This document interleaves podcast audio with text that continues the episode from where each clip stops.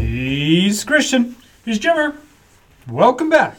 To two physical therapists and a bag of chips. He's looking so good and so hot. Feast and Fury Kraft Potato Chips Habanero Hickory Barbecue from Austin, Texas. And the habanero is like big on the front. It is big. It's a big looking habanero. Before we get to those, we're going to talk about corticosteroids today. Corticosteroids. Yes. Corticosteroids? Cortisol, cortisone, prednisone, Yeah, dexamethasone. that's another one. There's lots of them. There's tons of them.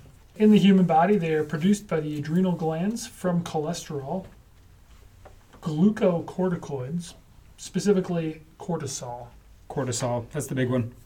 Uh, the functionality suppress the inflammation in the body, and it also helps to work as an immune suppressant, which is Well, a problem if there's too much of it. Yeah. Yeah. Then you get something called Addison's disease, which is actually what JFK had. It's something that you uh, that I experienced uh, this uh, this winter with my uh, my cousin's wife. It's it's apparently pretty common in people who have diabetes. Yes. Yes, overuse of corticosteroids can result in diabetes, so we can kind of see how we're going to get there. Yep. Uh, cortisone and corticosteroids are used to treat all sorts of stuff rashes, lupus, asthma, arthritis, both rheumatoid and osteo. Uh, autoimmune diseases, uh, organ transplant, specifically as an anti rejection medication. Uh, as mentioned, Addison's disease, so someone with low cortisol. And for us, very often as a diagnostic indicator and a diagnostic factor. It's an amazing drug and it's an awful drug at the same time. Absolutely. Most common forms cortisone, hydrocortisone, prednisone, and then there are some other ones Aristocort, Decadron, Momisone, Colatolone.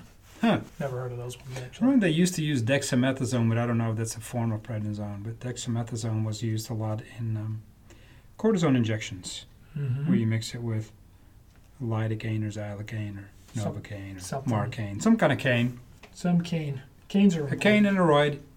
Yep. So what's interesting is that this is a product that we can administer through creams, eye drops, uh, oral drops and pills, inhalers, injection. So depending on where that is coming from, the specific cortisol byproduct or cortisol replicant can be different. Thus, the names will vary all over the place. The ones people are most familiar with, obviously cortisone, cortisone injection, and what's important to know about these is they are catabolic steroids. Catabolic means they break things down. So the best way to think of that is immune suppression or as in preventing inflammation, anti-inflammatory. Versus an anabolic steroid, Everybody knows those, which are the typical steroids that we talk about as performance enhancing. Yeah, like Yeah. Bill Romanowski. For instance, yep. And uh, bodybuilders. Yeah, that's a that's a generalization. I don't think all bodybuilders use steroids, but there were definitely times when that was very beneficial in, in bulking up. So yeah, So an anabolic steroid is a is essentially a, a testosterone basically product. So it helps with increasing testosterone levels. Which- different different from a the, the type of steroids that we're discussing today. So they're basically one is a, a booster and one is a negative essentially. Suppressor. Yeah. Best way to think of it. Side effects, they really vary actually depending by administration method. So an inhaler will have different side effects than an, an oral uh, pill or drop, even. Uh, but the most common form is an oral pill, which has the most common side effects because this tends to travel the furthest through your body. Whereas an injection is much more local, whereas an inhaler is again more local to, to the lungs. Topical So- applicants are local. Yes. But what you'll see a lot of times is glaucoma, which is kind of interesting. Skin thinning, so people who are easily bruised. Uh, diabetic issues, which we've mentioned a little bit. Uh, bone health is a big problem. Uh, immune system suppression, which is one of its uses, but can also have its own obvious side effects. And then blood pressure issues, both high and low blood pressure issues can result of this. So these are all things to be careful of when exposed to long term uses. We recently talked about how short term cortisone is a very beneficial diagnostic indicator, and we see it used in the orthopedic world very often as a diagnostic factor as well as a treatment. So, if you have a big swollen knee, they may put cortisone in there. If the cortisone works and your pain goes away, then we assume that most of your pain is from inflammation, not from some underlying structural issue, which is important as a diagnostic factor as well as a treatment for some cases. Long term exposure, especially to, to high volumes of corticosteroids, can be hugely problematic from a systemic standpoint, and that's why long term usage is a problem.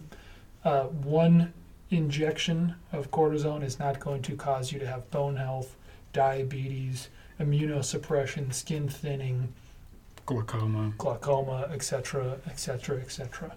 So, as a short-term use or as an episodic use, really pretty safe. Yeah, and you know, tagging along with that, if you sometimes the, the benefits of cortisone, uh, especially prednisone, um, in long-term use with people who have severe rheumatoid arthritis or, or a chronic autoimmune disease, is actually, you know, it, it might be beneficial. So you, you might be, or not necessarily beneficial, but you might the risks might um, outweigh the benefits or vice versa. So if you get so much relief from prednisone, then you might decide that you'd be willing to take a chance and, and keep an eye on obviously on whether or not you your diabetic values go up or your bone density goes down. But there are people who say I'd prefer taking a prednisone instead of being absolutely miserable with uh, with pain and inflamed inflamed joints and also things like organ rejection, which is a huge concern. Absolutely, the side effects are much worse than being on long term corticosteroids. Yep. So, everything has a pros and cons. It's certainly a, a, a sliding scale, and so take that into huge consideration when being worried about exposure to corticosteroids. Yeah, and I think what, what that refers back to is that you know there was a time where if you were a professional athlete and you couldn't play because you had inflammation in a tendon or in the joint, you would just get an injection before practice and an injection before you played, and um, everything was uh, hunky dory. I mean, you felt great, you didn't have any pain. Um, the risks with that are obvious. You know, for, for, one, I think it's a common myth that, that cortisone can uh, result in tendon tears. I think the tendon tear occurs because you have chronic inflammation in your tendon and you don't feel pain because you take the cortisone. So that can lead you to tear your tendon. But that was pretty common. I mean, that, that was, people would get three, four shots a week. Now, most orthopedic physicians will um, not have you have more than three shots in a year based on the, uh, based on the location. Yeah, hugely so, different. Yep. Yeah, good safety protocols for sure. And, and most people will not have years and years and years of cortisone injections in the same location if after a period of time it's no longer providing you with a uh, at least a reasonable time of, of relief, then the next option would be something else down the road. Uh, maybe in your knee, for instance, potentially a knee replacement or, or something more significant to eliminate the structural problem that's causing the underlying inflammation that cortisone is helping with. Yeah, if you get uh, six months of relief, fantastic. If you get three months of relief, great. If you get six weeks of relief, that's okay. If you get a week, probably not worth getting another one. Not so good. That was probably the lidocaine helping you and not the cortisone. yep. In those cases. Yeah, or you have such an, uh, an active inflammatory process going on that it took some of the inflammation away, but your body continued to make more, and so the uh, the relief of the initial injection is gone. Yeah, absolutely. Corticosteroids, good and bad. Absolutely just like most things in life. Just like most things. I bet you that we can say the same about habanero hickory barbecue chips. Potentially we can. But first we will discuss trivia time. Last week's trivia which state produces the most potato chips? Gotta go with Idaho, which is obviously wrong. It is. It is Pennsylvania. Pennsylvania is known as the potato chip capital of the world. I don't know how it got that title. It's pretty impressive. It leads the U.S. in potato chip production with 24 chip manufacturing plants, accounting for one quarter of the U.S. supply. Which is insane. There's a lot of potato chips that get consumed in this country, so there are a lot of companies there, and that's impressive. Yeah. Yeah, I wonder how many, how many potato chips get consumed in a year. We need to look that up. it's several billion, I think. Yeah, Yeah. that's a lot, and it's it's well worth it. Obviously. Uh, unfortunately, nobody got it right yet. Uh, there were some good guesses though. Tony Gray with Texas, Nickel also with Texas. Huh. Texas, I mean, makes sense. Big state. Big state. A lot, a lot, plus a lot of barbecue, A lot of people live in Texas, so it's all like possible. potatoes. Natasha went Idaho, pretty understandable. Yeah, I would I would have gone Idaho potato too. capital potentially, but potato capital. And then uh, Mr. Sean Mayo went with Massachusetts. So Huh? That's interesting. kept it East Coast. Not a bad guess. No, None of them are really bad guesses. thanks for guessing this uh, this week. But Pennsylvania takes the cake. This week's question How many black keys are there on a traditional piano? Yeah, that came out of nowhere. As a helpful hint, the ratio of black keys to white keys is 9 to 13. That's that's hugely helpful. Hugely helpful. I figured it was one to two, maybe, or two to three. Oh, what do I know? I Nope, never played the 9 piano. to 13. So that's never good. played it. And why does the piano have black keys, you may be asking yourself? Um, so that they were um, more noticeable because it's a it's a difference in in tone. Yes, that's correct. White keys represent the musical tones, and black keys represent the half step intervals between those musical tones. There you have it. See, I knew that. Colored keys help pianists decipher between the natural pitches and the semitone pitches. Ta-da! All not going to help you guess how many keys there are, but just information. no, or you can just you know look at the piano in your room if you have one.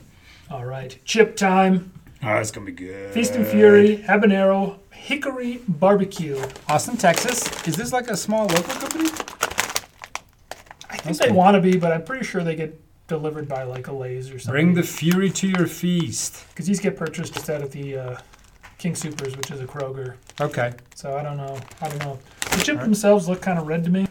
Yep. I What was the um, chip to air ratio? didn't even look.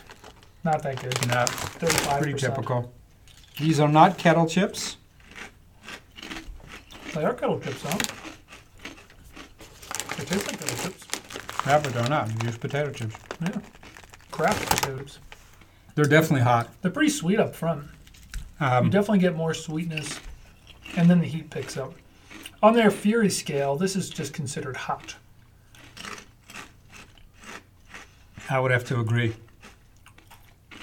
They're absolutely delicious. You get like a really good barbecue up front, and then you get a slow burning kind of on the back of your tongue a little bit later in the Yep. yep. And in the back of your throat. Yeah, you get the back of your throat. Hmm. No ghost pepper though. Which is good because that Yeah. was ridiculous. I'm I'm getting tears in my eyes though. Are you? Yeah. I like them. They're good. Good chip. I mean, there's a little potato skin on these chips as well, which is always nice. Yeah, they're, they're thicker than you would expect from a normal chip because I looked and it doesn't say kettle chips, but they're uh They, wow. they, they definitely are a thicker chip. They're much more kettle than anything. I would kind of be They- surprised if they weren't kettle chips.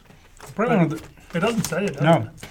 No. probably one of the first um, chips that actually when it says habanero hickory, Yeah, nailed you it. get both flavors. Definitely nailed it.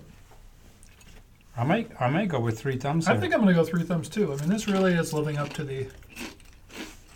Well, delicious feast and fury. I'm not so hot that you can't eat them, which is good. No, because we've been eating them the whole time now. Yeah, which is very Um, solid, but- enjoyable.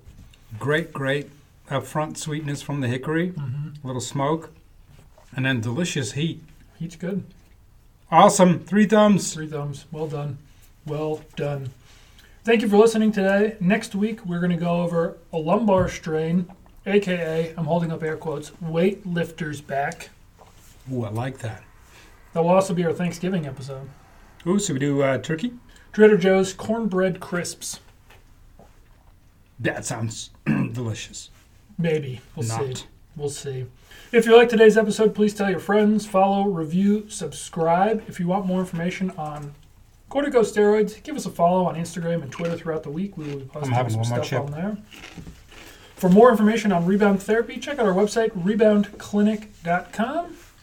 He's Jimmer. I'm Christian. Thanks for listening.